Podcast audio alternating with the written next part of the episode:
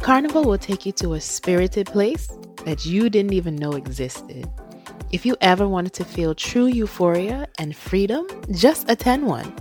I guarantee it won't be your last. Carnival is a lifestyle.